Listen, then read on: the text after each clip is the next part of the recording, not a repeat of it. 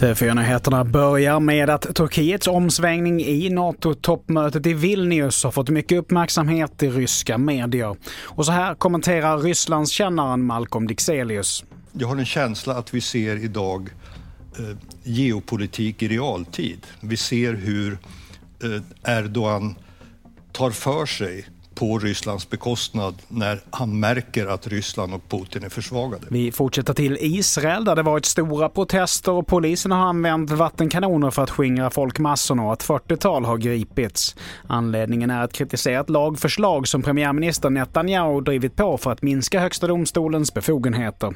Demonstranterna i sin tur anser att lagförslaget gör att landet går mot ett mer auktoritärt styre.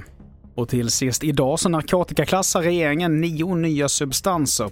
Det rör sig om NPS-preparat, nya psykoaktiva substanser som även kallas nätdroger. Bland annat så förbjuds nu cannabisdrogen HHC som sålts öppet i butiker. Problemet är att det är svårt att komma åt nya substanser då det endast krävs att man ändrar en liten kemisk detalj för att det ska bli lagligt att sälja igen. Fler nyheter hittar du på tv4.se. Jag heter Mattias Nordgren.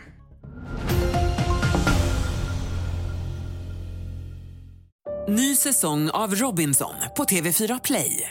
Hetta, storm, hunger. Det har hela tiden varit en kamp. Nu är det blod och tårar. Fan händer just det. det detta är inte okej. Okay. Robinson 2024, nu fucking kör vi. Streama söndag på TV4 Play.